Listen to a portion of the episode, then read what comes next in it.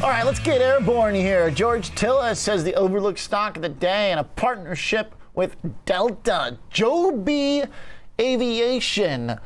George, you getting in one of these things? I don't think so, OJ. Come on now.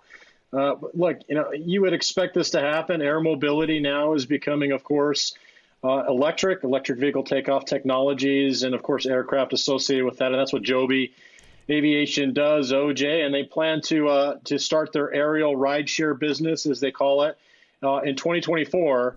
Uh, and now it looks like there's some partnerships, at least uh, at the very least, a private placement in terms of an equity offering of about $60 million. Well, Delta Airlines are trying to, of course, facilitate the movement of passengers from their homes to the airport. I guess uh, sort of the Jetsons cartoon style, utilizing these EV aircrafts, uh, which again are probably going to be generating quite a few dollars in tax credits alongside a lot of the other secular technology names. Now, the other thing about Delta is, is they have the option to purchase up to $200 million worth of common equity uh, with the company, which uh, actually in the last uh, few days or so initiated a mixed shelf offering of up to a billion dollars in common preferred debt and uh, all the other uh, uh, forms of capital finance raising.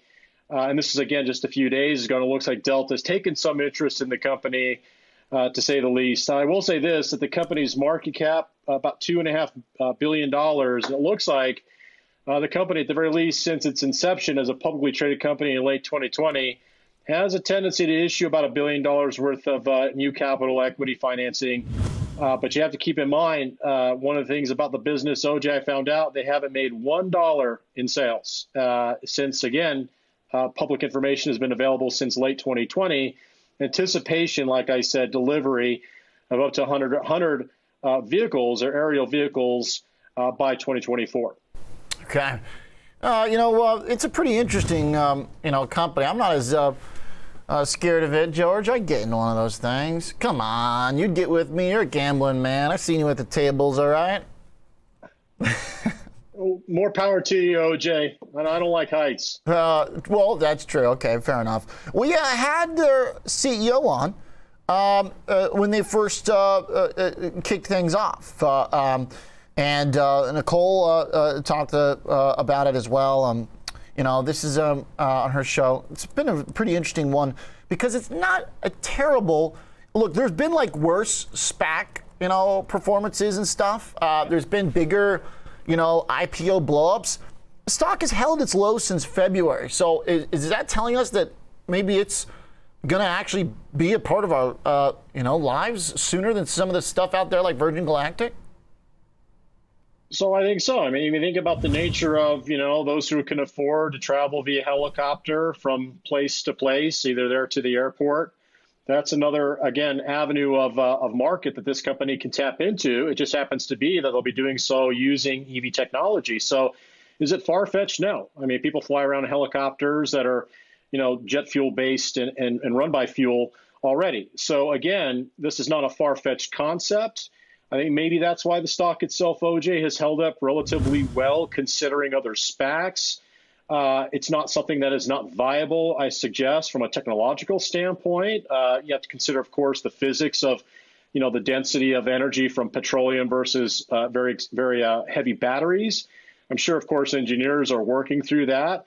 Uh, and it's a concept company. So there are risks. You have to keep that in mind. And, and it's difficult to do an analysis on a company that hasn't generated revenue that's not to say they won't generate any revenue in the, in the near future, nor will the stock go higher from here. It certainly can.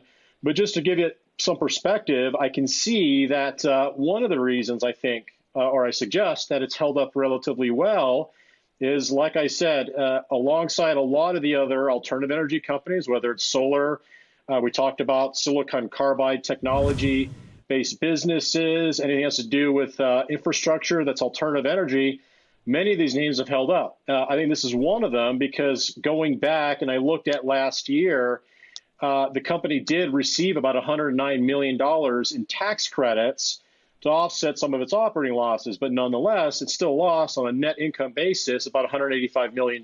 Now, that's uh, you know a lot of money, but relative to the market cap, it's not too much money considering other stocks that I've seen out there. So it's about 51 cents or so a share in losses, uh, when you start to see numbers that are, let's say, you know, 50, 50, 50% of the share price, that's when you start to beg the question of the viability of the business. So, uh, ideally speaking, it's not in that much trouble, but you have to keep in mind it hasn't generated any sales so far uh, to, to speak of.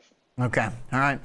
Uh, so, still pre revenue, but um, not pre idea. Yes. Got an interesting idea, got a partnership, you know, definitely lends some uh, credence to uh, their mission for sure.